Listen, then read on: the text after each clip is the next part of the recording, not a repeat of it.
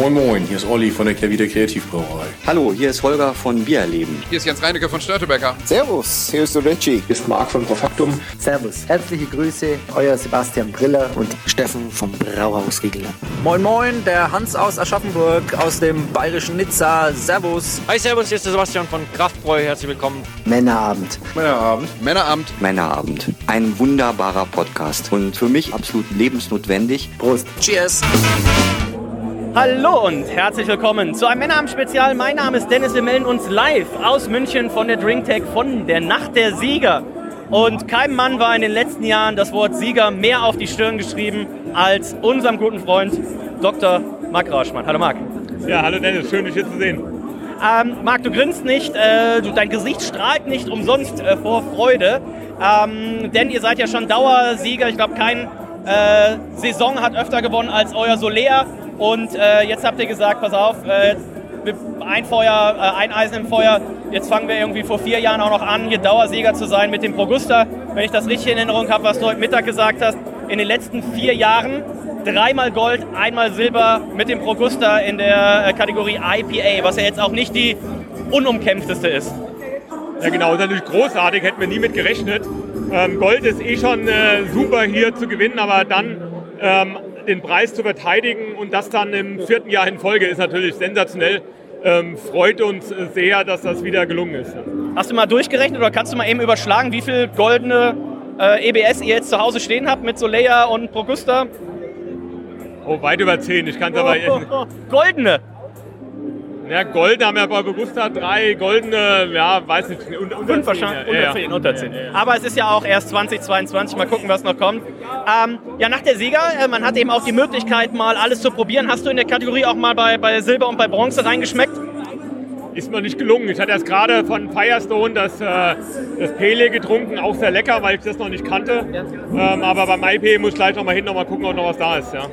Das heißt, äh, wenn man jetzt Gold gewonnen hat, was sind noch die Ziele? Was, was kann man jetzt noch erreichen fürs nächste Jahr? Titelverteidigung oder ähm, ist, der, ist der Druck jetzt natürlich hoch? Ja, Titelverteidigung ist natürlich immer das Ziel. Ja. Ähm, vier Jahre schon super, aber das ist halt nur das Ziel, nächstes Jahr wieder eine Medaille zu machen. Also Gold ist natürlich sensationell, aber äh, eine Medaille nächstes Jahr wieder zu gewinnen, wäre schon wieder großartig. Das heißt, was habt ihr noch eingereicht äh, neben dem Progusta?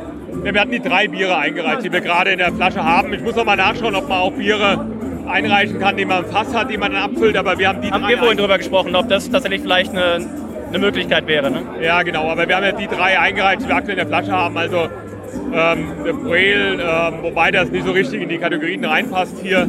Ähm, German Pale Ale und halt äh, Augusta IP. Ja. Herzlichen Glückwunsch. Ich denke, du wirst noch ein, zwei Biere heute auf diesen äh, Sieg trinken. Und dann geht es morgen, vielleicht morgen nicht direkt, aber vielleicht am Montag dann äh, schon direkt wieder daran an die Mission Titelverteidigung im nächsten Jahr. Auf jeden Fall. Ich muss an der Stelle noch sagen, äh, ich war ja schon so ein bisschen enttäuscht letzte Woche. Apropos so, da ist der Akku auch leer. Apropos Titelverteidigung. Äh, ich wollte ja mit dir mal wieder Korn holen. Ähm, äh, gegenseitig äh, schmeißen die Sechsen und äh, leider habt ihr beide ja gekniffen.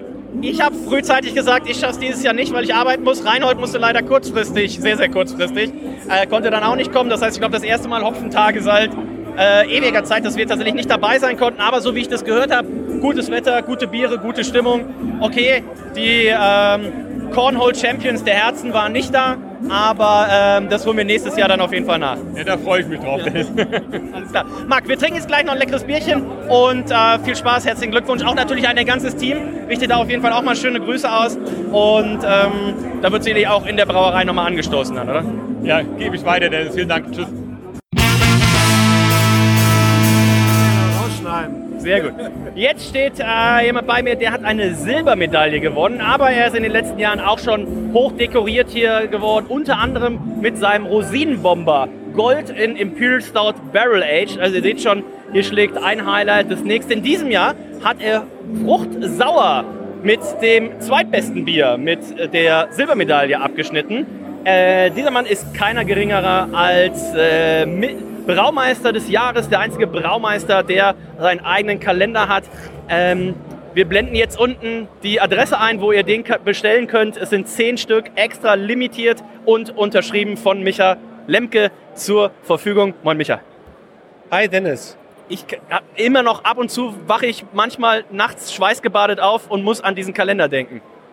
Wird es den wieder geben? Das ist eine gute Frage. Ich glaube, wir haben noch Exemplare. Oh, ich freue mich drauf.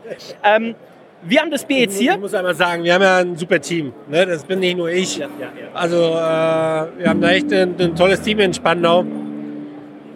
Und vor allen Dingen sind da 1,6 Tonnen Erdbeeren, sind da 1,6 Tonnen Erdbeeren auf 100 Hektoliter. Die müssen auch erstmal in den Tank rein. Das schaffe das schaff ich nicht mal alleine. Ähm, aber wer hat denn die Dose etikettiert? Da muss man vielleicht im Team auch nochmal sagen, also Sexiness äh, der, der Flasche hätte bei Reinhold hier schon Abzüge gegeben. Das Etikett guckt ja unten einen halben Zentimeter drüber. Weiß nicht, was da los war. Ja. Aber vielleicht hat das auch einer abgezogen Ah. und hat das wieder draufgeklebt. Keine Ahnung. Ah, Sagen wir es so.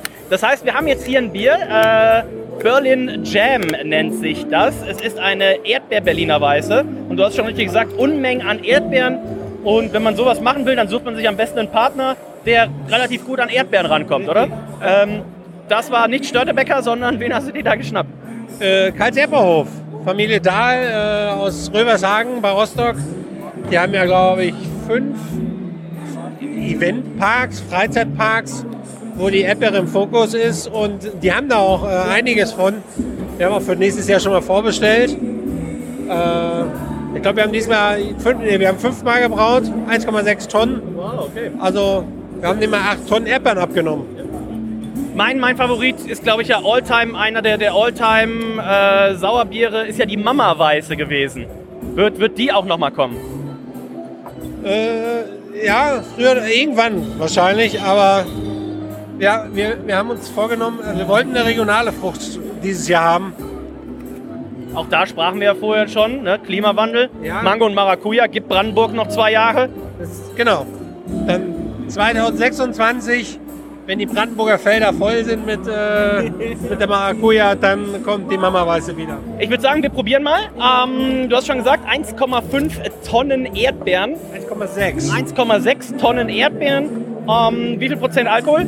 3,5. 3,5 Prozent Alkohol. Ich würde sagen, wir stoßen mal an. Prost.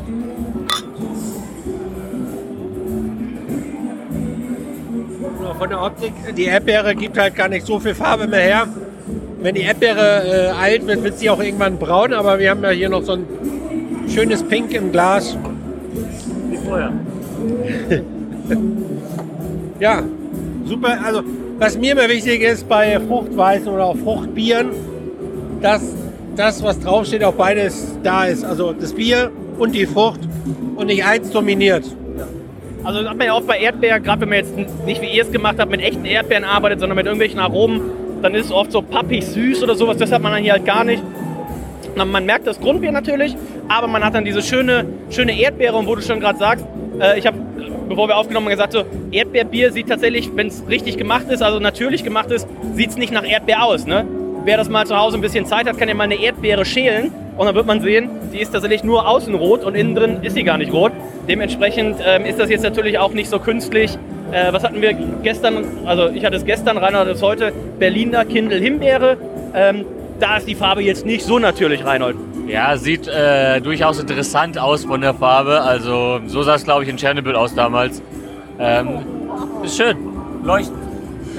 Ähm, ich gebe Reinhold auch mal einen Schluck zum Probieren. Achso, hat er schon? Ähm, das heißt, auf was können wir uns noch bei euch freuen? Also ihr seid ja dafür bekannt, dass ihr gerade auch im Bereich Sauerbier immer mal wieder neue Sachen macht. Äh, mit dem Rosinenbomber, auch da gab es mal fast gelagerte Sachen und so weiter. Erzähl mal, auf was können wir uns, weil Ende 2022, da ist ja wahrscheinlich die Planung 2023, soweit das in der aktuellen Situation möglich ist, wahrscheinlich schon in vollem Gange. Und wir haben ja gehört, wenn ihr irgendwas außerhalb des Reinheitsgebots machen möchtet, dann muss man ja schon mal eine Jahr Planungszeit da einrichten. Auf was kann man sich jetzt schon freuen bei Berlot 2022, 2023? Also Berliner Triple haben wir äh, vor kurzem abgefindet. Also das würde ich dir empfehlen.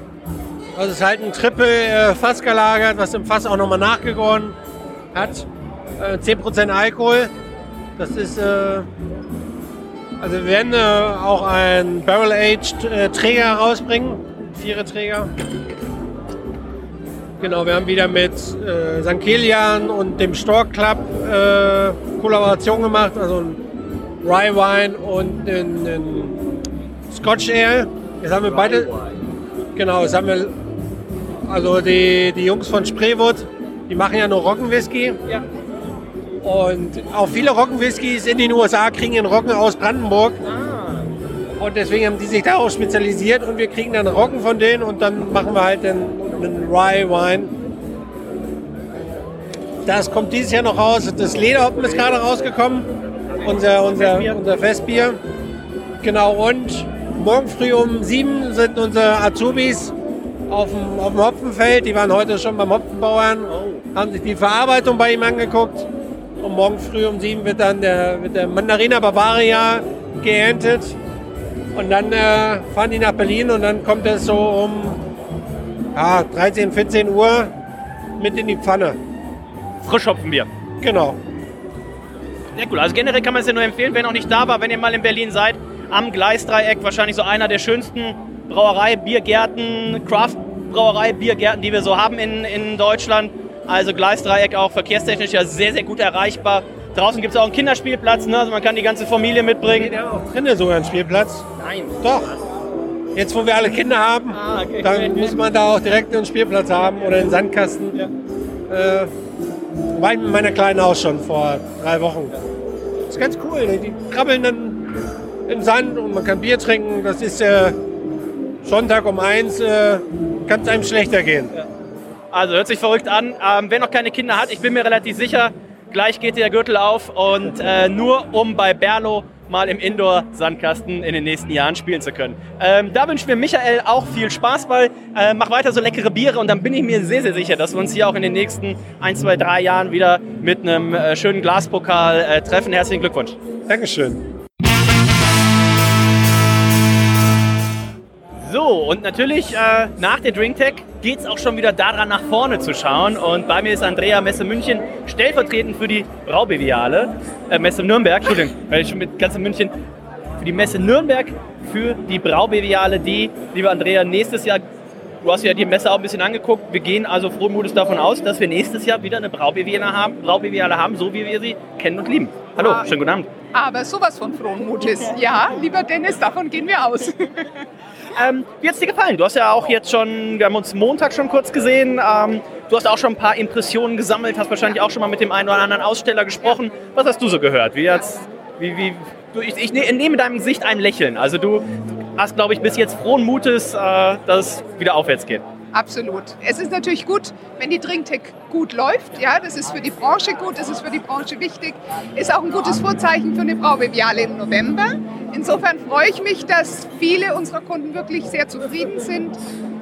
Und es gibt auch viele unserer Kunden, die sagen, sie freuen sich auf die Braubeviale im nächsten Jahr. Und es freut mich natürlich umso mehr, ähm, dass da doch so dieser Wunsch da ist, sich auch im nächsten Jahr wieder in Nürnberg zu treffen. Auf jeden Fall, auf jeden Fall. Und nach den zwei Jahren, wo es tatsächlich ja dann nur digital stattfinden konnte, ähm, wie war jetzt das für dich auch hier? Dann wieder von, von Angesicht zu Angesicht. So eine der schönsten Sachen, die ich die Messe über gehört habe, war jemand, der sagt so, oh, ich muss jetzt gleich mal zu dem und dem Stand. Ich habe da seit drei Jahren mit einem E-Mails geschrieben. Ich habe den noch nie gesehen. Wir, wir freuen uns beide so drauf, jetzt einfach mal gleich äh, ein stilles Wasser zu trinken und einen Kaffee und vielleicht ein alkoholfreies Bier und einfach mal wieder diese, diese persönliche Kontakt zu haben. Ja, tatsächlich alkoholfreies Bier. Nein, das war gelogen. Die wollten natürlich im Stout trinken, aber ich wollte es jetzt nicht ausdrücken. Alles klar. Nein, ich kann eigentlich nur ein Wort dazu sagen. Ähm, nicht ganz jugendfrei, aber geil. Es ist einfach geil. Es macht Spaß. Ähm, die Menschen nach so, viele, so vielen Monaten ja, ähm, einfach wieder zu sehen. Ähm, es ist wie so ein Familientreffen und das tut gut. Ja.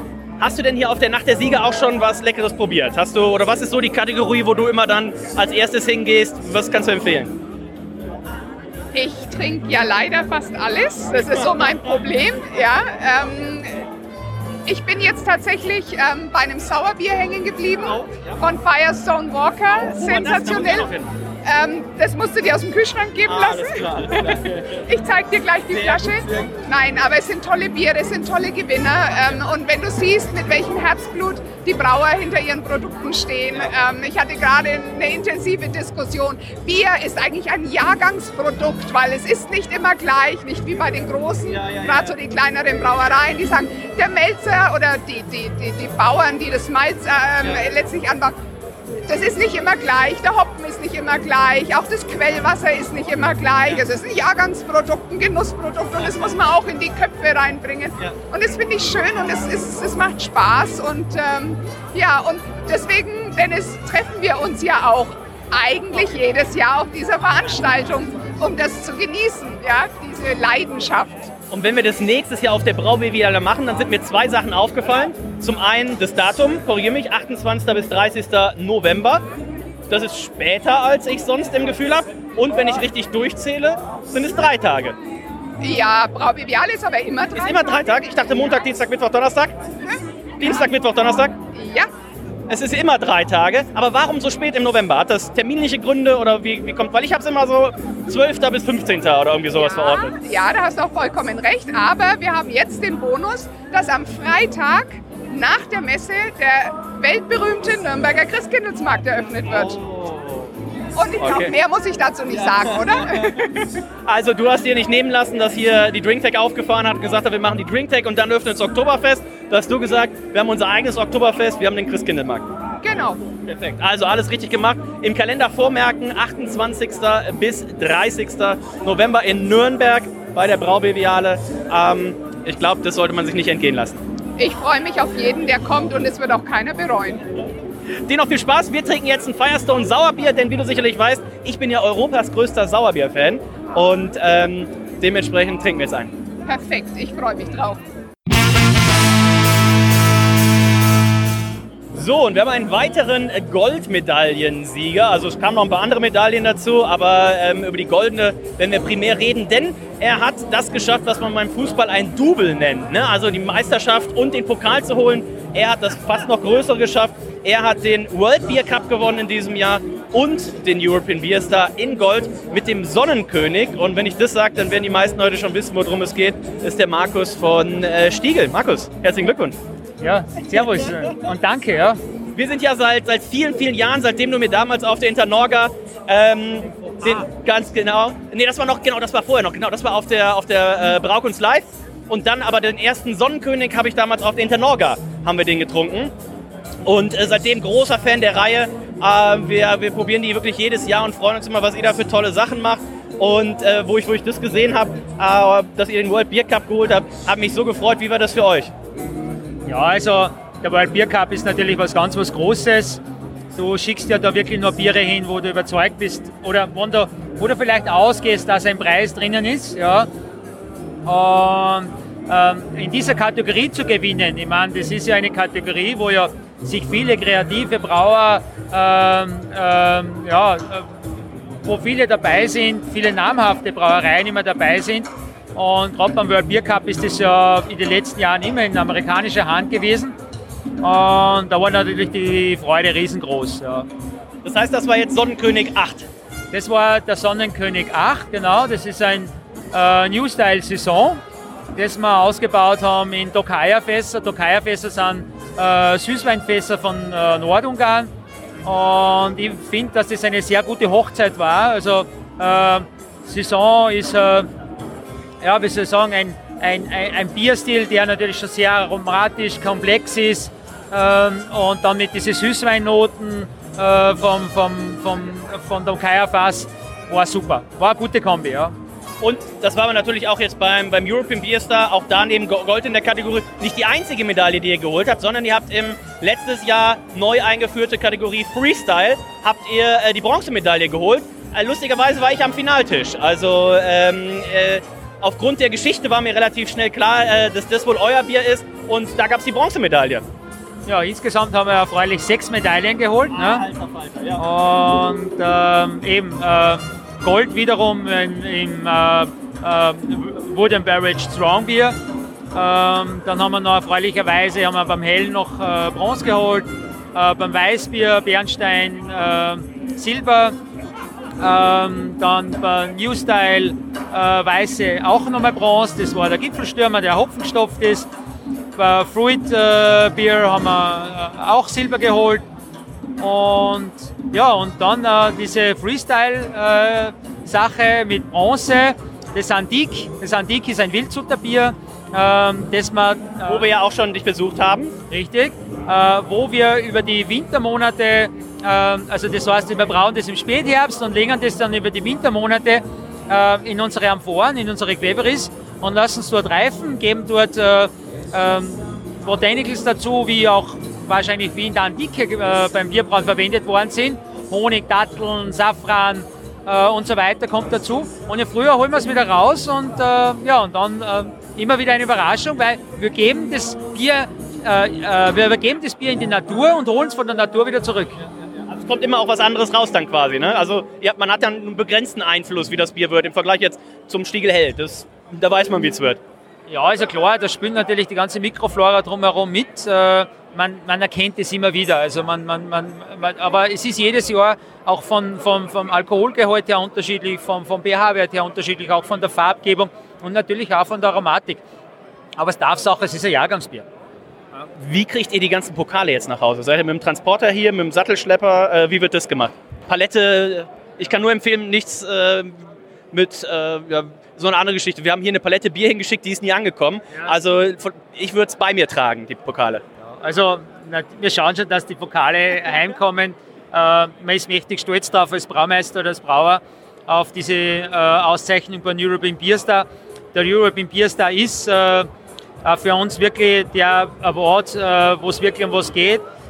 Und vor allem ist es auch schön, dieses Netzwerken da oben. Man trifft alle Brauer. Und gerade so wie es jetzt ist, nach dieser langen Durchstrecke. Ja, wir stehen ja wieder zusammen bei einem Bier, man ratscht miteinander, man tauscht sie aus. Ähm, also es hat einen Mehrwert und äh, wir sind zu, dritt da. Es ist mein Chef da, der äh, Chefraumeister Christian Böppel und eine Kollegin, die Brandmanagerin und wir werden uns das Tragen aufteilen. Jeder nimmt halt dann, was er da tragen kann. Sehr gut. Also sag schon mal für nächstes Jahr vorsichtshalber noch ein paar anderen Kollegen Bescheid, wenn es noch mehr Pokale werden. Äh, Markus, vielen, vielen äh, oder herzlichen Glückwunsch für, zu den vielen, vielen Preisen. Ähm, ich bin mir relativ sicher, ihr werdet noch einen schönen Abend hier haben, das Gebühren feiern und dann äh, sehen wir uns hoffentlich bald wieder. Kannst du schon einen Ausblick geben? Sonnenkönig 9? Ja, das wird jetzt die Überraschung. Ähm, es wird keinen Sonnenkönig 9 geben. Okay. Ähm, aber, also das hat den Grund, äh, wir übersiedeln diese ganzen Reifenbiere nach Wildshut. Aktuell gibt es in Wildshut die Perlage, das ist, äh, das ist ein Bier, das wir nach der Champagner-Methode herstellen, ist sehr interessant. Ähm, das Antique ist äh, quasi das Urbier, also jetzt umbenannt. Ähm, jetzt kommt dann ein kleiner Vorgeschmack, es kommt dann was Belgisches. Wir haben einen, doch einen alten Keller auch draußen noch ein, äh, von einer damals bestehenden Brauerei. Ähm, ja, da geht es in die belgische Richtung, das heißt dann Mystik. Und der Sonnenkönig wird quasi als Barrique dann in Wildshut fortgesetzt. Aber es wird halt, äh, aber die meisten werden dann wissen, um was es sich handelt. Und es wird immer wieder dann ein neues Bier werden äh, in einem Holzfass. Und da werden wir natürlich unsere Kreativität auch in ferner Zukunft weiterhin ähm, ja, ähm, freien Lauf lassen. Also wir sind sehr gespannt, freuen uns darauf. Äh, herzlichen Glückwunsch, viel Spaß, schönen Abend, wir stoßen nochmal hier Danke. an. So, und jetzt kriegen wir endlich auch nochmal hier eine professionelle Meinung äh, zu, zur Messe, wie das alles gelaufen ist. Ähm, stellen Sie sich einmal kurz vor. Mein Name ist Reinhard Pfeiffer, Geschäftsführer Messe München. Herr Pfeiffer, schön, dass wir hier sein dürfen. Bei Ihnen, Sie sind ja dann quasi der Gastgeber. Ne? Also wir sind bei Ihnen zu Hause. Naja, der Gastgeber ist schon äh, der European Beer Star war, der Verein Private Brauereien in Bayern. Das ist ja eine unserer Hauptaufgaben, dass wir auch äh, Flächenservices zur Verfügung stellen damit unsere Gäste die große Bühne haben. Hier ist es was ganz Besonderes, weil wir eben zusammen Drinktech, unsere eigene Messe, die wir veranstalten, mit dem VDMA, das ist der Verband der deutschen Maschinen- und Anlagenbauer, und zusammen mit dem Verband Private Brauereien machen. Also da kommt, da kommen drei gute Teile zusammen. Wie schwierig ist das oder wie herausfordernd ist das, wenn man eine Messe nicht einmal im Jahr macht, sondern wie die DrinkTech alle vier Jahre oder in dem Fall jetzt sogar dann nur jedes, in dem Fall waren es jetzt fünf Jahre sogar. Ich stelle mir das immer schon vor, wenn man es nur einmal im Jahr macht, in Anführungszeichen, ne? dann immer zu gucken, wo sind meine Aussteller, dann hat der Ansprechpartner gewechselt und so weiter und so weiter. Wie ist das, wenn man das alle vier, in dem Fall fünf Jahre macht? Das ist natürlich äh, richtig herausfordernd weil du verlierst deinen Kontakt. Äh, die Ansprechpartner in den Firmen wechseln, also musst du immer im Markt sein.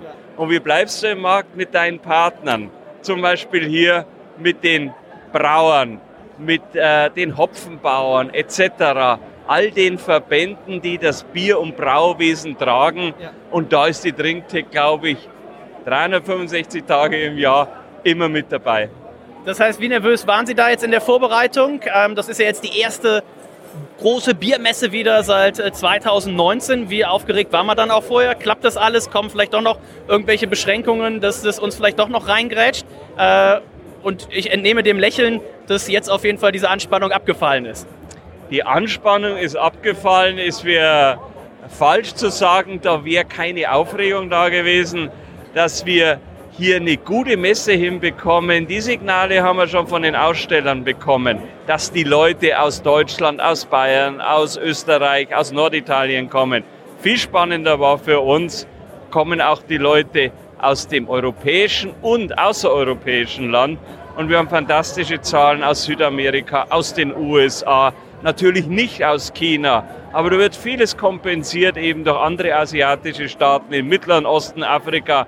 Also da war man natürlich aufgeregt, weil die Trinktech tritt als Weltleitmesse an und wenn dann die Welt nicht hier ist, dann stimmt irgendwas nicht mit der Weltleitmesse. Aber so passt's. Also ich entnehme dem Ganzen, wir können einen grünen Haken machen, auch wenn natürlich noch zwei Tage sind, aber das Bergfest haben wir gefeiert und ähm, bisher, ich habe immer nur freudige Gesichter gesehen und äh, von ganz vielen Leuten gehört, so, oh, haben jetzt zwei Jahre hier E-Mails geschrieben mit irgendwelchen Leuten, mit Lieferanten oder was auch immer. Und äh, jetzt gehe ich gleich an Stand und jetzt treffe ich den jeden endlich mal. Ne? Und das ersetzt es ja nicht, ne? mal zusammenzustehen bei einem Bierchen und zu sagen, so pass auf, ähm, das Geschäftliche haben wir heute Vormittag gemacht und jetzt gehen wir nochmal ein Bierchen trinken. Ja, also ich glaube, äh, die Stimmung ist auch deswegen so gut, weil eben noch ein Nachholbedarf da ist. Also die Leute merken, was ist ihnen abgegangen. Und jetzt, wo man sich live wieder von Angesicht zu Angesicht sieht, mit einem Bier anstößt, da weiß man erst, mein Gott, was waren das für Dürrezeiten, äh, als wir uns nicht treffen konnten. Und das meiste Kreative entsteht eben nicht am Bildschirm, sondern wenn Menschen ein Grüppchen zusammensitzen, nebenbei irgendwas erwähnt wird und daraus entsteht dann was Großes, weil man zusammen in Präsenz sich in die Augen schaut, sich verabredet und weitermacht. Vielen, vielen Dank. Ähm, drückt die Daumen für die zwei restlichen Tage. Das ist jetzt eigentlich nur so ein bisschen Schaulaufen und ähm, hat sehr viel Spaß gemacht. Äh, vielen Dank ähm, für die Einladung quasi mit stellvertretend als Gastgeber hier all dann eben auch äh, von der Messe in München. Hat uns sehr gefreut. Und äh, dementsprechend dann in drei Jahren ist es, glaube ich, das nächste Mal, ne? In drei Jahren. Die Trinktech findet alle vier Jahre statt. Jetzt hat, hat sie halt Corona-bedingt äh, ein Jahr später stattgefunden. Und der ganz normale Termin ist 21, jetzt 22 und dann wieder 25. Wir sehen uns. Ähm, ich freue mich jetzt schon drauf. Vielen Dank. Schönen Abend noch. Herr Spahn, war mir ein Vergnügen. Merci. So, und damit kommen wir zum Fußballteil dieser Folge. Selten wurde ich so oft darauf angesprochen. Also, der war ja eine ganz schöne Fußballfolge. Aber das liegt daran, wenn man äh, gemeinsam Werder Bremen-Fan ist. Und da wird man jetzt wissen, der zweite Werder Bremen-Fan in unserem Podcast, das ist niemand Geringes als der Stefan, Stefan Stang. Moin, Stefan. Moin, moin. Wir haben ja so ein bisschen prognostiziert, äh, den Saisonstart. Und ich sag mal so, mit dem Sieg beim BVB, wo wir in der 89. Minute 2-0 hinten lagen und das Ding noch 3-2 gewonnen haben, haben wir doch die Saisonziele eigentlich schon erreicht, oder? Ja, Bremen ist wieder da, Spektakel ist zurück und deswegen ist unser Saisonziel schon da. Also wir spielen auf Augenhöhe mit den besten Mannschaften in der Bundesliga mit. Und ja, Mitchell Weiser, wie ich letztes Mal schon prognostiziert habe, ist ein idealer Flankengeber. Und Werder Bremen Spiele, ich kann jedem nur empfehlen, geht's 85 Minuten ins Kiosk, kauft euch eine Bratwurst, ein Bier. Aber ab der 86. Minute müsst ihr zurückkommen, weil dann werden die Spiele entschieden. Ich bin ja am äh, kommenden Samstag in Leverkusen. Das ist ja immer so mein Jahreshighlight. Leverkusen gegen Bremen. Äh, schon viele legendäre Spiele dann äh, da auch gesehen. Äh, Lichttest von der, von der Mittellinie, das Ding auch mal reingehauen und so weiter und so weiter. Aber lass uns ein bisschen über äh, das Thema Bier sprechen. Wir sind ja jetzt hier bei der Nacht der Sieger. Du hast auch ein Bierchen äh, vor dir. Was hast du da dir jetzt gerade gegönnt? Wenn ich es wüsste. ist, eine, ist eine Spende. Nein, ich äh, sagen wir einfach, das ist äh, das Helle von der Löwenbrauerei Passau. Heimatbier, ich komme aus Passau. Deswegen äh, Goldgewinner beim Hellen ist natürlich eine der König Königskategorien beim European Beer Star und ja, Heimatgefühle muss man schon ab und zu mal zelebrieren, wenn man in München ist, sofern ab der Heimat. Und ist wirklich ein sensationelles, helles Bier, eines der besten weltweit. Hat er schon World Beer Cup gewonnen, schon zwei oder dreimal den European Beer Star. Also werde ich mir, glaube ich, gleich auch noch, äh, auch noch holen. Ähm, wenn man die Siegerliste sich so ein bisschen äh, durchguckt, die Italiener, sehr, sehr äh, stark. Ähm, Italian Grape Ale, neue Kategorie in diesem Jahr, auch natürlich komplett dominiert äh, von den Italienern. Eine Sache muss man jetzt natürlich äh, ansprechen. Hefeweißbier hell, die Goldmedaille, die geht nach China. Ja, ich wusste, dass die Frage kommt. Nein, also man muss einmal dazu sagen, die, die ganzen Weizenbierkategorien, wenn du die alle genau studierst, sind die fest in bayerischer, in süddeutscher Hand. Es gibt immer wieder Ausreißer. Wir haben auch schon einen tschechischen, böhmischen Sieger gehabt beim Hefeweizen. Ich denke, Technologie aus Bayern, Braumeister aus Bayern, Hefe wahrscheinlich sogar aus Bayern. Es ist hier, ich habe mit echten Weißbier-Experten gesprochen, die haben das Bier verkostet. Ich bin leider noch nicht dazugekommen, die haben gesagt, à la Bonheur. Äh, spricht für unsere Jury, die das anonym, anonymisiert, die wussten nicht, was sie verkosten. Ähm, die haben es natürlich jetzt heute erfahren, was sie da gekürt haben und äh, manche Jurymitglieder waren dann etwas entsetzt. Aber es war einfach das beste Bier in der Kategorie und ähm, Glückwunsch, kann ich nur sagen. Ich muss mir morgen tatsächlich auf der, auf der Heimfahrt Richtung Hamburg dann auch nochmal die Kategorien durchgucken, nochmal genau gucken, auch da, wo ich im Finale war, aber wo ich zum Beispiel noch weiß, dass ich im Finale war, war die Freestyle-Kategorie. Da saßen wir ja zusammen. Das war, glaube ich, das längste Finale, was ich auf jeden Fall jemals gemacht habe. Hast du dich da nochmal durchprobiert? Wir haben vorhin zum Beispiel einmal noch hier das Siegerbier, das Teebier äh, probiert gehabt. Ähm, oder sagst du nie wieder Freestyle, nie wieder mit, mit diesem Tisch, mache ich nie wieder ein Finale? Da komme ich abends nicht mehr nach Hause. Also es ist für mich eine große Ehre, dass, dass mir der Competition Manager dazu eingeteilt hat. Und es ist, hat auch viel mit, mit Geschichte zu tun, Storytelling beim Bier. Und ähm, man muss in dieser Kategorie die verschiedenen, es sind ja komplett unterschiedliche Bierstile.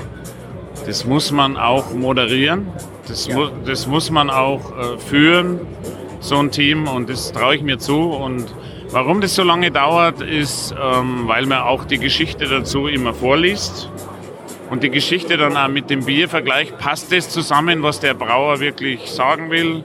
Und da waren ja wirklich tolle Geschichten bei. Ne? Also von den Bieren, die wir hatten, ähm, da waren tolle Sachen bei. Wahnsinn. Also es gab dann welche, die irgendwelche Teeblätter sammeln und jedes Jahr Versuche damit machen. Oder auch das Bier, das in äh, ein Urbier, das mit Urgetreide eingebraut wird in der Amphore über den Winter verbuddelt wird und im Frühjahr dann ausgebuddelt wird und sowas alles, ne?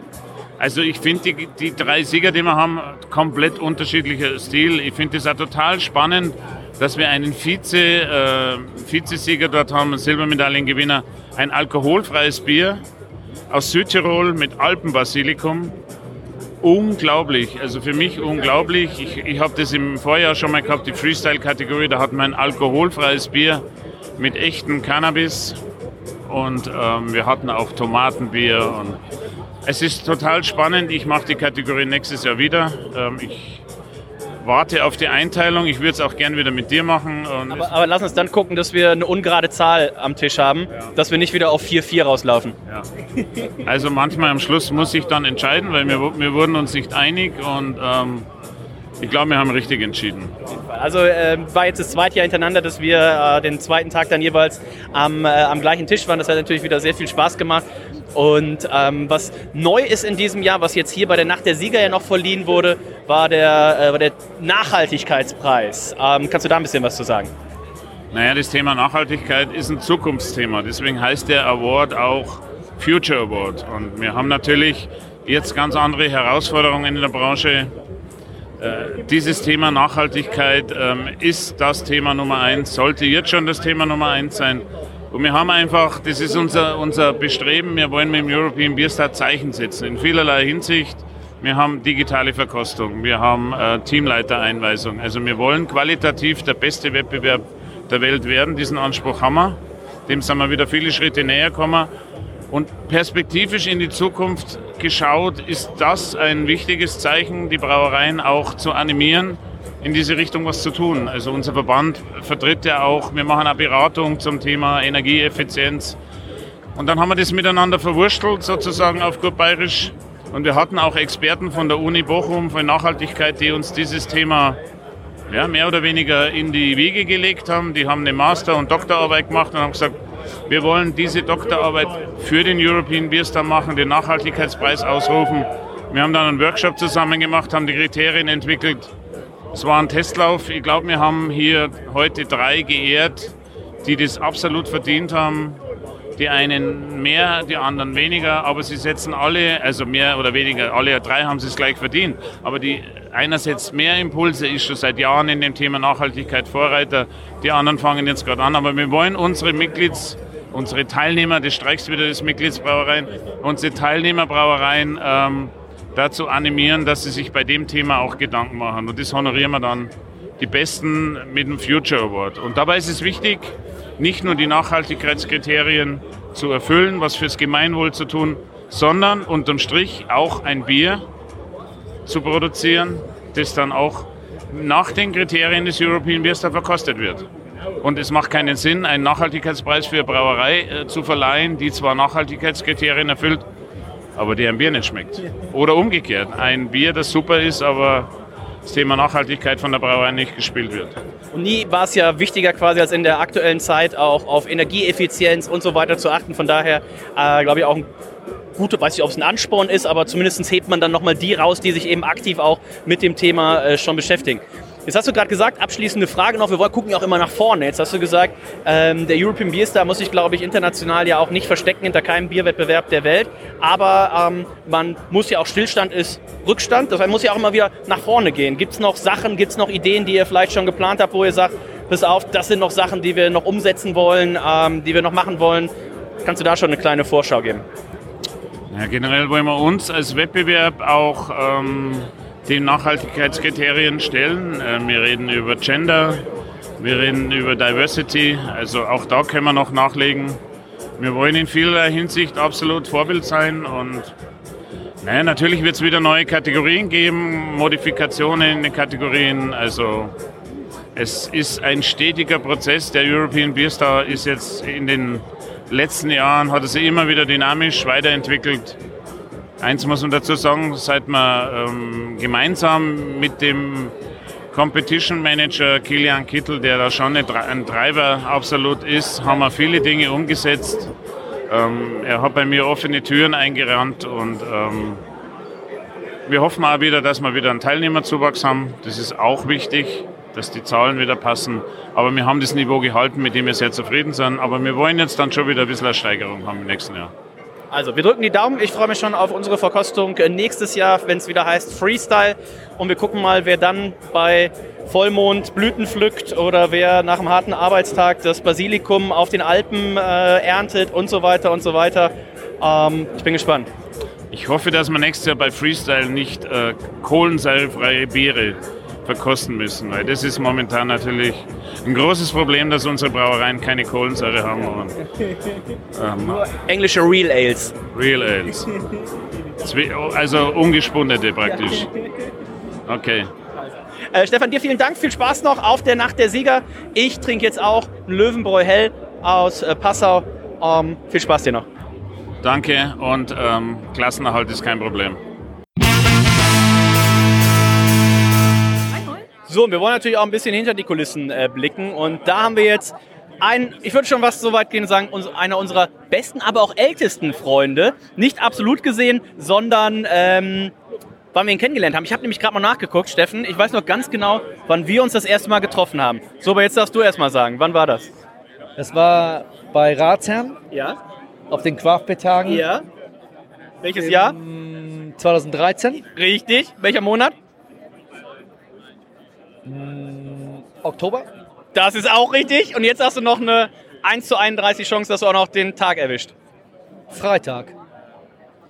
Das weiß ich nicht mehr, aber es war der 13. Der 13.10.2013. Äh, Steffen, ich bin beeindruckt. Und die Geschichte, wie wir uns kennengelernt haben, die erzählt jeder von uns unterschiedlich. Ich erzähle mal die Geschichte, wie ich sie erlebt habe. Wir standen bei unseren guten Freunden von äh, Crew Ale Werkstatt, heute vielleicht dem einen oder anderen bekannt als Crew Republic. Und ähm, ich stand da so und ich hörte schon irgendwen brüllen. Zwei Hallen weiter hörte ich schon jemanden schreien. Da schrie jemand, rangekommen, rangekommen, das herbste Pilz Deutschlands.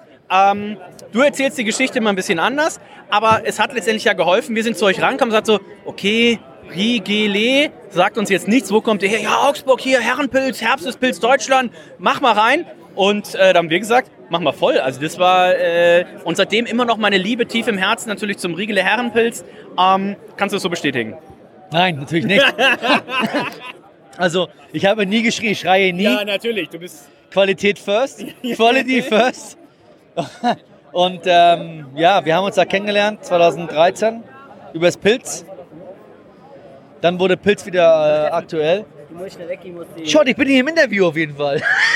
das ist geil. Also, jetzt our Head Brewer hier, Shorty. Valentin. hello. Yeah. Nice to meet you. Yeah, nice to meet you too. Deutsch, immer Deutsch. So you put in all the hops. Does it make sense? Yeah, it always makes sense because um, you always check the flowers, um, how the hops are. Um, das ist ein deutscher Podcast. Also Ach so, Deutsch. Ach, du sprichst Deutsch? Ja, klar. Pass auf, Januar schreibst du drauf Mosaik Citra Sabro. Februar schreibst du drauf Sabro Mosaik Citra. Ja. Im März, also wie viele unterschiedliche Varianten könnt ihr draufschreiben? 90 verschiedene. Weil letztendlich, das hat uns Steffen gerade gesagt, letztendlich ist es ja ein Tank, der einmal gebraut ist und dann... Das würde ich jetzt nicht sagen. Ich würde immer sagen, ähm, äh, Ach, du bist Bayer? Ja. Ja, mei. Also ich, ich komme eigentlich aus der privaten Landbrauerei Schönram, habe damals gelernt, wie man... Ähm, mit Erik Toft gelernt? Mit Erik Toft gelernt, schau wie man eines der besten Helles, Pilsner und ähm, die ganzen traditionellen am besten herstellt. Und ich muss sagen, für mich war dann so weit, dass ich gesagt habe, ähm, ich muss auch wissen, wie die andere Seite tickt und was... Aber wie viel Hopfen ist denn in so einem Schönrammer Hell drin? In so einem Schönrammer Wie viel Mosaik ist da drin? Da- Wie viel Inkognito äh, ist da drin? Also ich würde mal sagen, in so einem Schönrammer Hell ist eigentlich nur ähm, ausgewählter Hopfen aus der Halletau drin, handselektiert vom Erik selber. Und ähm, das sieht man immer beim European Beer Star. Ähm, Wahnsinn. Also da ist die Biere immer gut abstellen. Selten das, hat jemand, also wenn man mal alle zusammenzählt, wie viel Medaillen beim EBS Schönrammer gewonnen hat, ich glaube, da gibt es nicht viele, die davor sind. ich sag mal nur, ab diesem Jahr sind es neun beim Surtaler, beim Leichten. Und ähm, fürs Helle und fürs Dunkle will ich es gar nicht aufzählen. Also es sind ein Haufen. Und ähm, ich sag mal so, und das war für mich eine Ehre, da zu lernen und auf jeden Fall ähm, so welche Biere zu kreieren. Und ich sag mal immer so, die schwierigste Arbeit für einen Brauer ist natürlich ein gutes Pilsner oder gutes Helles zu brauen, aber ich sag mal so, Aber damit habt ihr angefangen, ne? Ich weiß nicht, ob du damals schon da warst, hier das 24-7 und so weiter. Ja, ne? damit haben wir angefangen und sowieso, da komme ich aus den besten Händen, wenn ich dann vom äh, Erik Toft komme und das da gelernt habe. Und ähm, dann ist es natürlich weitergegangen. Dann wollte ich natürlich die besten IPAs brauen und ich sage mal so, wir sind bis heute nur immer auf der Suche nach dem besten Aroma, nach dem besten Geschmack und ich glaube, wir, haben ganz- wir haben einen ganz guten Weg eingeschlagen. Das heißt, wer macht die Biere, Enzo oder du? Ähm, ich sage mal so, wir beide. Weil Enzo kriegt ja immer den ganzen... Nein, nein, wir alle. Wir sind alle involviert. Weil Enzo kriegt immer den ganzen Fame, aber, aber äh, dich habe ich noch nicht auf der Bühne gesehen, also vielleicht wird es mal Zeit. Jordi ist zu klein. Ja, schon, ihr habt's ja gehört, Jordi ist zu klein. Nein, ich werde jetzt mal nicht sagen, ich, sag, ich und der Enzo, wir arbeiten da Hand in Hand, kann ich mal sagen. Und ähm, wir tauschen uns aus, fahren Versuche und ähm, ist rein die Bierqualität von äh, drei Jahren im Vergleich zu sehen, sieht man, wie weit man kommt und äh, was Forschung alles bringt. Und ich, ich sage mal so, wir geben eigentlich niemals auf, immer weiter zu gehen und immer weiter zu forschen, wie man das beste Aroma ins Bier bringt. Und ähm, ich glaube, wir sind weltweit ganz vorne dabei, weil unsere Biere aromatisch und ähm, geschmackstechnisch für mich eigentlich legendär sind und das Feedback ist gut. Steffen, Steffen ist ja eigentlich immer ein ganz entspannter Typ. Und ich habe ihn letztens in, in Lübeck getro getroffen und da hat er die Geschichte erzählt, sagt so, ja, ich war auf einer Messe und da kam einer an und sagte so, ihr macht doch immer das Gleiche. Und da habe ich dann auch gesagt, ich sage so, ja, wenn ich eine Lanze brechen kann, ich trinke ja eigentlich kein IPA mehr, aber wenn ich eine äh, Lanze für Frau Gruber brechen kann, dann ist es ja, dass ihr tatsächlich immer die Speerspitze seid. Ne? Also wenn es irgendwie darum geht, ein neues Produkt, einen neuen Hopfen, ähm, neue Verarbeitungsform irgendwie umzusetzen, dann sieht man das eigentlich immer zu euch, zuerst bei euch. Deswegen habe ich das habe ich für Steffen mitgefühlt, ne? wenn er da hinter dem Booth steht und dann kommt einer an sagt so, ja, was habt ihr Neues? Ah ja, der gleiche Scheiß wie immer. Dass man sagt so, ja, nee, wir machen, da gibt es auch andere, aber wir sind tatsächlich so ein bisschen die Speerspitze des Hopfens. Würdest du das unterschreiben? Ja, also das ist für mich halt immer so eine Sache. Klar können das Leute sagen, es gibt so Leute, die was sagen, aber die haben das noch nicht erfahren. Quasi, wenn du rein, schau mal in die Küche, wenn du jetzt in die Gastronomie schaust, klar kann 80% ein gutes Schnitzel machen, aber warte mal auf die letzten 20% und an denen arbeiten wir. Quasi. Du kannst immer sagen, 20% machen gutes Helles und dann immer gut geratet. Es geht immer um die letzten 20%. Und genau diese 20%, an denen arbeitet man, das ist harte Arbeit. Und die Speerspitze in Deutschland oder sogar national zu sein, das ist eigentlich unsere Passion, da dabei zu sein. Wir probieren neue Sachen aus, wir arbeiten immer, wir fahren Versuche und genau das ist das Wichtige, was uns ausmacht. Und ich glaube, das haben wir ein Alleinstell Alleinstellungsmerkmal ähm, hier am Markt. Und genau, wir arbeiten mit den besten Zutaten. Ähm, wir selektieren unsere Hopfen selber. Wir haben im Jahr 2021, Ernte 2021, unseren eigenen Mosaik und Citra bonitiert ähm, bei Bad Haas. Unter 29 äh, verschiedene Hopfensorten haben wir unseren eigenen Citra Musik ausgesucht. Wir haben also auch den Idaho 7 und äh, den Chinook für den ganzen europäischen Markt ausgesucht. Ah, genau. Also klar merkt es, äh, merkt es einer nicht, der was jetzt irgendwie sagt, er trinkt nur Bier, dass er besoffen wird oder so. Aber das, da geht es wirklich nur darum, dass, ähm, dass man wirklich auf äh, die Kleinigkeiten achtet und dann wirklich ein mitkriegt, was wirklich Sache ist. Und die 20 Prozent sind immer für mich das, wo wir hinwollen. Wir wollen auf 100 Prozent und Wiener, seid ihr an den 100 Prozent? ich sage mal so, wir sind immer 99 Prozent daran, aber 100 Prozent gibt es nicht.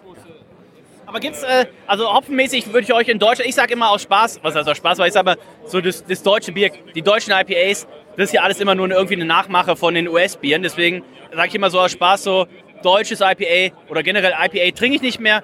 Wenn ich natürlich dann in San Diego oder in, ähm, in Boston oder sowas sitze, dann trinke ich natürlich auch gerne ein IPA. Und ihr seid aber, das muss man ja auch ehrlich jetzt sagen, nicht nur weil du mir gegenüberstehst, ihr seid so ein bisschen die Brauerei, wo du sagst so, ja, das ist tatsächlich die Brauerei, die kommt am nächsten ran an, äh, einen, äh, an, an, an die ganzen Brauereien aus den USA. Ja, da, darf ich mal ich kurz, gerade darf Fass wechseln, ne? darf ich kurz mal einhaken? Ähm, die USA ist anscheinend auch an, interessiert an unseren IPAs, ähm, weil wir da jetzt ja auch nach USA versenden. Da kann der Steffen mehr dazu sagen. Also ich glaube, dass die Qualität von USA uns nichts nachhängt. Ähm, wenn wir nicht da sogar vorne dabei sind, auch in den USA. Wir werden jetzt die ersten Paletten gehen raus, äh, Ende dieses Monats in die USA. Wir haben da Anfragen bekommen, die wollen unser Bier haben, die exportieren das extra in die USA. Also Das heißt, ihr holt den Hopfen aus den USA hier hin, braut das Bier und schickt es wieder zurück in die USA. Genau so ist es. Wir holen den Hopfen von USA und schicken das Bier wieder zurück. Also Jen, äh, Steffen, Jens, äh, Steffen, du musst denen, glaube ich, mal zeigen, wie da das auch gemacht wird. Sehen wir uns demnächst bei einem Tap Takeover in New York. Ich hoffe doch auf jeden Fall. Also äh, wir waren absolut fasziniert. Ah, Ritterschlag für uns äh, letztes Jahr im November. Anruf von Firestone Walker. Oh, ja. Äh, die Einladung zum äh, Festival. Äh, Matthias Gruber und so Frauenschuss sind rübergeflogen im Januar. Ähm, Frau Gruber Pilsner wurde unter den besten äh, 15 Bieren gewählt. Dann klingelte das Telefon und dann war, waren wir alle fasziniert, dass die Amerikaner äh, Frau Gruber importieren wollen. Wo wir selber sagen so, ähm, wir lieben die Biere, die haben zigtausende Brauereien, wir sind selber Fans. Aber es ist immer irgendwo immer noch eine Nische. Und äh, wir schicken jetzt äh, sechs Paletten rüber mit äh, Pilsner, Helles, 24-7, ähm, Sauerbier in Gose. Was dein Favorit ist auf jeden Fall das äh, Ich bin ja Europas größter Sauerbier-Fan und das Pineapple Fall? probieren wir auf jeden Fall. Irgendwann Pineapple, demnächst noch, ja. Das Pina Colada, das äh, Pangeve und das Barrel Age. Und ähm, ja, es ist einfach faszinierend. Ich habe die Reise ja von den Jungs die letzten äh, fünf Jahre oder se sechs Jahre mit begleitet. Bin jetzt eingestiegen äh, letztes Jahr im, äh, im April. Deswegen, ich wollte gerade fragen, ich sage jetzt noch eine persönliche, äh, eine persönliche Frage. Stell dir vor, das Mikrofon wäre aus von so einer traditionsreichen Brauerei wie Riegele und pass auf, wir haben, wir haben Kellerbier und wir haben dies und wir haben jenes. Jetzt zu, zu sowas zu wechseln, ich hätte ja, ohne es böse zu meinen, ich hätte fast gesagt, da bist du schon zu alt für. Aber ähm, ist es so für dich, der, der Jungbrunnen, jetzt nochmal hier mit den, mit den Jungs von Frau Gruber, nochmal irgendwie so jetzt die Rakete auf den Rücken geschnallt zu kriegen und jetzt gehst du nochmal richtig Gas? Ja, es wird, es wird viel gelacht Also, hier. also, A, also A war, war ich damals 41, stehe ich voll im Saft. Und ähm, nee, also beim, beim Riegele war leider nichts frei in der äh, Branche für den Export. Und Enzo war, ähm, äh, ist mein Freund gewesen und immer. Auch ehemals ja Riegele, ne? Ehemals Riegele, jetzt war der Braumeister. Und ähm, ich darf jetzt weltweit reisen. Thomas, komm mal rein in den Export. In, Äh, darf jetzt weltweit reisen auf jeden Fall, was ich, äh, was ich, was natürlich genau mein Ding ist. Ich habe zehn Jahre in Australien gelebt. Ich habe äh, Frau Gruber übernommen mit 20 Ländern. Wir sind jetzt bei 30 Ländern. Du bist der größte Parkhausbetreiber in der Karibik? Noch nicht. Ich arbeite daran auf jeden Fall. Erstmal das Brauchschiff dann das Parkhaus. Aber ähm, es ist einfach schön zu sehen, wenn du denkst, wir sind in Gundelfingen zwischen Augsburg und Ulm. Und ähm, weiß ich nicht. Restaurants in Tokio, äh, der größte Importeur Amerikas. Ähm, fragen unser Bier nach. Also wie manchmal ähm, fassen wir uns selber so ein bisschen so wohin? An, an Speck, an Bauchschotti, weil wir sind immer die Jüngsten. und äh, freuen uns einfach auf jeden Fall, dass die Leute halt einfach Bierqualität lieben wollen. Und äh, wir lieben es halt, ja, definitiv. Also wir haben es tatsächlich noch nicht geschafft. Wir waren ja schon diverse Male bei deinem alten Arbeitgeber in, in Augsburg bei Riegele. Es steht für uns für 2023 auf jeden Fall auf dem Programm. Das letzte Mal, als ich äh, Steffen geschrieben habe, ich sagte so, ja, wir wären dann und dann im Süden. Wollen wir vorbeikommen? Ja, na, ich weiß auch nicht, ob ich da bin. Da müssen wir dann mal schauen. Ich sage, ja, so können wir auf jeden Fall eine gute Reiseplanung machen. Ähm, vielleicht kriegen wir das für 2023 äh, ein bisschen verbindlicher hin. Aber wenn man so gefragt ist, aufgrund auch einfach des Aussehens und des Bieres im Ausland wie der Steffen, dann ist natürlich eine schwierige Sache. Ähm, Äh, ich danke euch vielmals und ähm, Frau Gruber, wie kann, jetzt eine Frage an Steffen, wie, wie kann ich das am besten kaufen? Also wir haben natürlich in Hamburg so eine, so eine äh, Deluxe-Situation, dass wir es zum Beispiel im Ratsherren-Store haben und so weiter und so weiter. Aber wenn ich jetzt als, ich wohne jetzt in Castrop-Rauxel zum Beispiel oder sowas, wie kriege ich Frau Gruber? Direkt über uns, äh, Liquid Hops oder halt über die äh, bekannten Online-Stores. Ansonsten halt. Ähm, Vorbeikommen. Nee, meistens ist es zu. nee, aber halt äh, direkt online oder halt in den äh, Shops, Ja. wo man halt äh, gute Craftbiere oder halt äh, Brauspezialitäten bekommt, definitiv. Oder im auch- Ausland. Jetzt, äh, ich heute ist Donnerstag. Oder ihr bestellt in den USA. Ähm. Ich bin morgen in äh, Sofia und äh, schenke morgen in Sofia, also morgen und äh, Samstag in Sofia aus. Wer in Sofia ist, bitte kommen. Ja. Männerabend, Fan, kriegen 15 Prozent, 20 Prozent. Oh, mit welchem Codewort? Männerabend. Mit dem Codewort Männerabend. 0815. Ja, das, das Schlimme ist, der Podcast ist wahrscheinlich morgen noch nicht online, aber generell. wir werden den Code implementieren im, äh, im Frau Gruber Online-Shop. Und, Ja, bitte auf jeden Fall, ja, klar. Äh, da gibt es versandkostenfrei und 50% Rabatt. Wir arbeiten dran. Ähm, äh, macht weiter so. Sehr sympathische Brauerei auch äh, zu den Bieren. Und oft, wenn ich auch sage, der andere sagt, ah, jetzt steht er da mit denen persönlich, jetzt ist er aber mal so nett. Auch wenn ich IPA in Deutschland oft Hopfenquatsch nenne, muss ich sagen, das, was, was du bei Sundesk gesagt hast, ihr seid die, die die Speerspitze sind, die die Innovationen bringen, die die neuen Produkte ausprobieren, die neuen Hopfen ausprobieren. Da euch äh, vielen, vielen Dank für und äh, toi, toi, toi. Ja, Dankeschön. Dennis, danke. So, und jetzt sind wir bei unseren sehr guten Freunden. Von Bad Haas, äh, der geübte Männerabend, Hörer Weiß, mit unserem guten Freund Pershi. Habe ich zusammen 2015 den Biersommelier-Kurs gemacht, aber jetzt ist bei mir ein ehemaliger Arbeitskollege, der Marius, denn er ist, korrigiere mich, wenn ich Quatsch erzähle, inzwischen zuständig für die Versuchsbrauerei äh, bei Bad Haas und ähm, er hat ganz, ganz fantastische Sachen hier äh, kreiert dam- äh, für die, für die Drinktech in diesem Jahr. Hallo Marius. Ja, wir haben jetzt äh, dieses Jahr zum ersten Mal vier Getränke kreiert, die Hopfen beinhalten, aber jetzt nicht äh, Bier sind, sondern äh, ganz andere Getränke. Wo Reinhold schon relativ sauer war. Reinhold hatte sich ja darauf gefreut, dass ihr Marc Sachs auch mal zeigt, so, was kann ein Hopfen in einem Barley Wine oder was kann ein Hopfen in einem Imperial Stout auch zeigen. Du hast dich für den entgegengesetzten Weg entschieden. Ja, wir haben das gemeinsam entschieden, natürlich von unserer Firma aus. Und ähm, wir haben auf jeden Fall auch einige leckere Biere hier am Zapfhahn. Mit unseren befreundeten Brauereien haben wir gemeinsam Collaborations gemacht.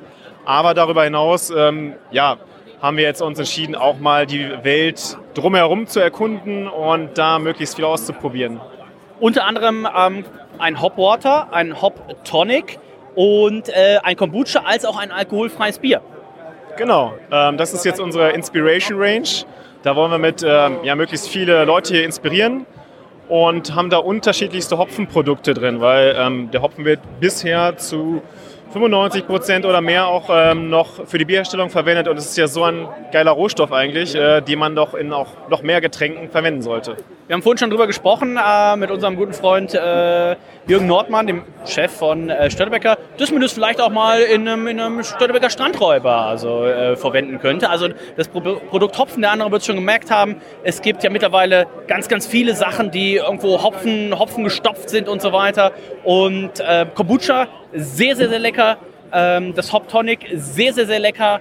Und ähm, das zeigt auch so ein bisschen, wie du schon richtig gesagt hast. Ne? Also Hopfen, der ist nicht nur da, um irgendwie runter extrahiert äh, in irgendeinem Supermarktpilz für 4,99 Euro der Kasten zu sein, sondern man kann da auch richtig, richtig äh, tolle Produkte machen. Wir hatten gerade schon den Steffen ja gehört, die, die, bei Frau Gruber dann ja sagen, okay, wie viel Hopfen kriegen wir hier rein? Und dann nehmen wir nochmal 50 Prozent mehr.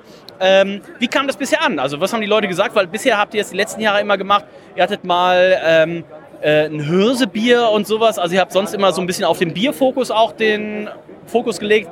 Äh, in diesem Jahr habt ihr gesagt, so, was können wir mal bis jetzt machen? Und wie war das, wenn die Leute rankamen und sagen so, ja, wir nehmen so einen Viererträger, oh, das Wasser und, und, und Tonic und Kombucha. Äh, wie war das Feedback? Weil, muss man ja auch sagen, wir haben ja auch hier Candy, die ist ja auch sehr alkoholaffin. Ähm, wie war das Feedback?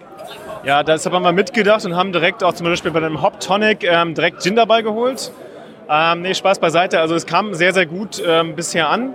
Ähm, wir sind auch sehr überrascht. Also ich selber als äh, Bierfan ähm, habe auch gedacht, oh, äh, es könnte vielleicht auch kritisch irgendwie ankommen, aber die Leute waren erstmal überrascht, aber haben es dann dankend angenommen, waren sehr interessiert, weil es halt auch mal was anderes ist. Ne? Also man bekommt ja unglaublich viel Bier hier und auch an unserem Stand gibt es ja jedes, jeden Tag zwei neue Biersorten am Zapfhahn.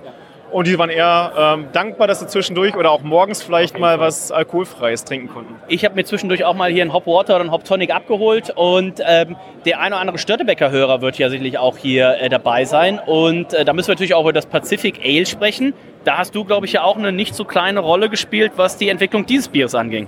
Genau, das haben wir in Nürnberg bei uns im äh, Campus, in unserer kleinen Versuchsbrauerei. Ähm, kreiert mit ähm, Störtebecker zusammen. Also wir haben da uns öfter mal kurz geschlossen, so wie das bei Collaborations dann auch sein sollte und haben gemeinsam überlegt, was wir da machen könnten und haben dort verschiedenste Hopfensorten, die ähm, aus allen Teilen der Welt quasi kommen, um, sage ich mal, alle Bereiche mit abzudecken, ein möglichst breites Spektrum an Aromen mit reinzubringen äh, und ja, äh, ich glaube, das Bier ist ganz lecker geworden. Auf jeden Fall. Also äh, das Feedback, was wir so zum Pacific Ale haben, äh, über alle Maße. Das, was ich, die Geschichte, die ich immer erzähle, ist, dass wir haben im ersten Jahr die vierfache Menge der geplanten Produktion verkauft. Also es kommt sehr, sehr gut an. Vielen Dank da auch an Marius. Ich habe mich schon mal besucht und ich kann schon mal so viel sagen, nächstes Jahr komme ich wieder vorbei. Also guckt, dass die Tanks voll sind. Ähm, viel Spaß noch für den restlichen Tag dieses. Und um 16.30 Uhr, das ist mittlerweile nur noch eine Dreiviertelstunde, findet das Finale, äh, die Preisverleihung der deutschen Meisterschaft der Hobbybrauer statt.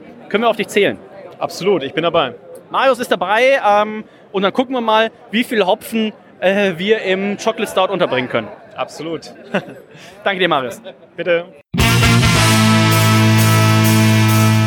So, and now I'm with Steve Parr. He's Export Development Program Manager for the Brewers Association. It's title change. It's title change. Yes, uh, I'm the Director of International Relations for the Brewers Association. Wow. So, congratulations on that.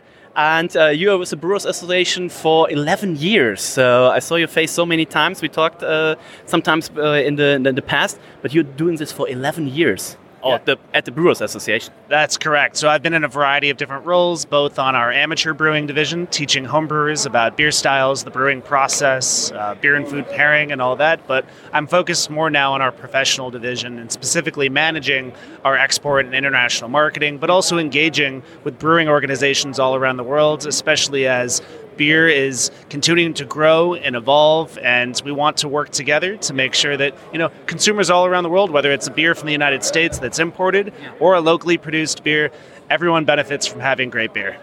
Uh, we talk about your presentation you did uh, on Monday uh, to, to start the fair trade. We are at the Drink Tech in uh, Munich, and how is it to, to be back, to, to have people at your booth, uh, direct contact? Um, how is it?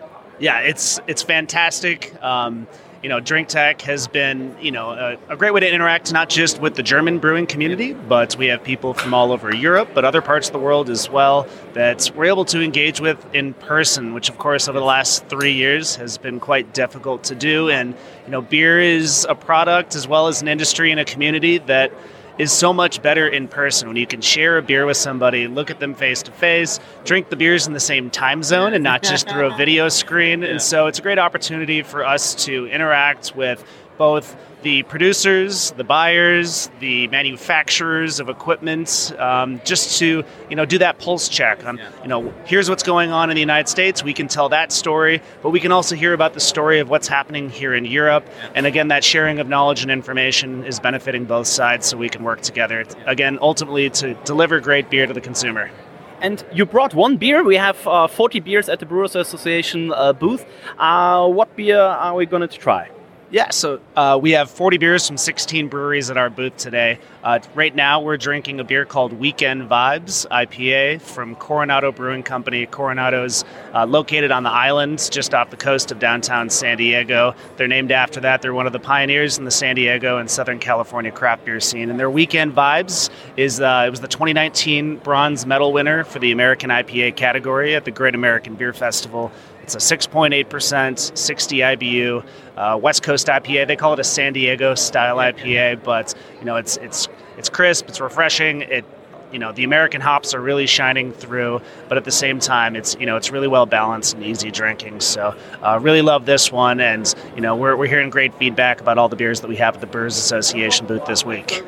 So San Diego, I know when we we started. Um, do drinking craft beer, and um, the West Coast always was for us uh, like a mecca of beer. And I know back then that we were told like I think uh, San Diego area had like 300 to 400 breweries, probably more now. And uh, you just told us that the U.S. craft brewers are almost approaching 10,000 breweries. So that's insane. Uh, looking some years back, it was relatively constantly at 2,000, and now almost 10,000 breweries in the U.S. Yeah, it's we've seen some pretty incredible growth in the number of breweries in the United States. Uh, we're at the end of 2021, it was around 9,200. We're still seeing breweries open despite the last few years of financial hardship. You know, more open than closing, so that's really incredible. Yeah. Yeah, seeing seeing more openings than closures, truly a testament to small brewers' ability to, to pivot and adapt to the situation. Of course, we received some incredible support from the U.S. government. Our government affairs team at the Brewers Association spent many late nights working with their representatives to lobby for inclusion of the beer industry in that government support for small businesses. But of course, again, you know, brewers found a way to package their beer, get it into consumers' hands during the pandemic, because um, obviously that was a challenging time for all of us. But at the end of the day, at least you had some beer you could drink. Uh, you also talked about the market share. Uh, I think it was very huge for the craft beer industry when they hit that that 20% mark. So, uh, and you already said that uh, if we talk about the dollar share, so uh, money spent on on beer in the US, uh, out of every dollar spent, 26 cents are going to craft beer, which is an all-time high. So I think that's pretty incredible. Yeah, exactly. So, you know, the, the good news is that we're seeing recovery. American craft beer production volumes grew 8% last year. What that means in terms of representation for the overall beer industry is, you know, 13% of volume is coming from craft brewers right now. But like you mentioned, that financial dollar figure is a little bit different. 26.8% of, of uh, financial sales in the United States coming from craft beer, and that was an all-time high at the end of the last year, which we love seeing, especially after the last few years of financial hardship. Yeah. Uh, we have the San Diego uh, style IPA, and you also talked about uh, a different, yeah, maybe we don't call it a beer style, it's like an innovation. So uh, the craft brewers in the US are um, very good on that. So um, what I talk about is the cold IPA. We already had one in our podcast because we went, end of March, we went to Dallas, uh, Oklahoma, St. Louis, and uh, Chicago. And uh, that was the first time we tried a cold IPA. So, what is a cold IPA? Yeah, great, great question. Um, you know, beer drinkers in the United States are, are, certainly familiar with this, but IPA, as you mentioned, has become its own platform for innovation. Um, that that kind of stem away from that traditional American or British variety that we're familiar with. Those still exist. They're still being produced. They're still loved. But you know, we're seeing things like double and triple IPAs, hazy IPAs, black IPAs, and so on. Um, the cold IPA is that newest trend in the hop forward IPA category that's loosely defined as a, an American IPA that's fermented at lower temperatures than what's typical for an ale, oftentimes using a lager yeast, with the goal of producing those those IPA flavor or hop forward characteristics. You want you want the hops in the nose, you want the hops in the flavor, but that pilsner yeast or lager yeast that's used ultimately re- reduce or turns into a cleaner, crisper, and easier drinking beer. So. Uh, as we're seeing the uh, customer and demographics change within the United States to some of these lower ABV and easier drinking beers, this is IPA adapting to what those consumers are looking for. So uh, in Germany, what is very popular is the, the hoppy lager. So um, it's a hoppy lager just with a different name, but just like, like you said in the presentation, if you put like IPL India Pale Lager on it, the people are like, yeah, maybe I'm gonna try it. But if you say, oh, tomorrow the release of a new cold IPA, uh, everybody is lining up. So uh, that's a very smart move. But I think uh, it won't become uh, official beer style within the Brewers Association. Or what is the plan on that? Were, were, there any discussions on that already? Yeah, great, great question. Um, the Brewers Association style guidelines currently defines, I think it's around 103, 104 different styles. I'm probably off because we change it every year. We gather feedback from brewers, from professional beer judges, from international, you know, beer experts, and we try to take that feedback and also look at what is submitted to the World Beer Cup, which is the competition we put on. We receive about 11,000 entries from breweries all around the world, and you know there's a lot of information there. You distill it down to feedback into you know what's truly representative of the beers that are being made, and you know. I think we were talking about this when, uh, you know, there's New England IPA. We're, we're calling it Juicy Hazy IPA. When those first came out, we didn't have a style guideline for that either. Um, but as those beers were produced more and more, and we saw the demands not just from consumers, but from brewers to make those beers, we needed to create a platform for those beers to compete, not alongside West Coast IPAs that you know have a higher bitterness. Side by side, they don't make sense to judge next to each other, and so they needed their own category. We're going to see where cold IPA goes. Is it just a marketing term, or is it something that consumers are going to embrace and that brewers are going to continue to make? We'll see. You know, we respond to what the brewers are doing and what they ask us to do. The Brewers Association is governed by the brewers, and so we listen to our members and respond to what they say is most important for the industry and making sure that it's moving forward and changing with the industry. So cold IPA pending. So we'll keep an update on that. So a question I often get asked, and I'd like to ask you because you have probably the better answer. Um, what is a craft beer? What is a craft brewery? So you have your own definition for, for that. Yeah, so the Brewers Association does define craft brewer. We don't define craft beer. Okay. You know, at the end of the day, craft beer, quality beer, whatever you want to call it, consumers decide what they enjoy drinking and they make those purchasing decisions regardless of what we tell them. But for the Brewers Association staff, it's very important for us to understand who it is we go to work for every day. You know, again, the Brewers Association is governed by our brewers. Our board of directors are elected by the U.S. breweries to dictate what are those important priorities? And in order to have that voting rights, you have to meet that Brewers Association craft brewer definition, which is currently set at annual production of no more than 6 million barrels.